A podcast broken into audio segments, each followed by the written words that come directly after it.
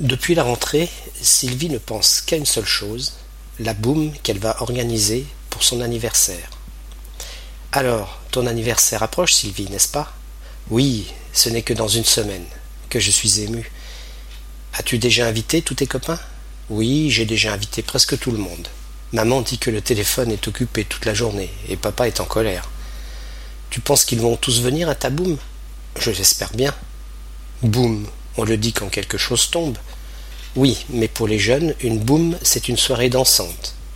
Vous rappelez-vous le film de Claude Pinoteau, La Boum, un film sur les jeunes? Certainement. Je connaissais Sophie Marceau, la jeune actrice. Elle habitait dans ma rue, elle était très belle et très charmante.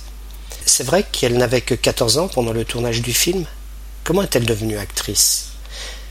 Le réalisateur Claude Pinoteau cherchait une jeune actrice pour son prochain film, La Boum. Il voyait chaque jour des dizaines de jeunes filles, mais il a choisi Sophie.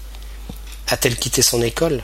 Non, elle a joué pendant toutes les vacances avec des acteurs célèbres. Elle s'amusait follement tous les jours avec les 65 jeunes garçons et filles et son arrière-grand-mère du film de 84 ans, moderne et amusante.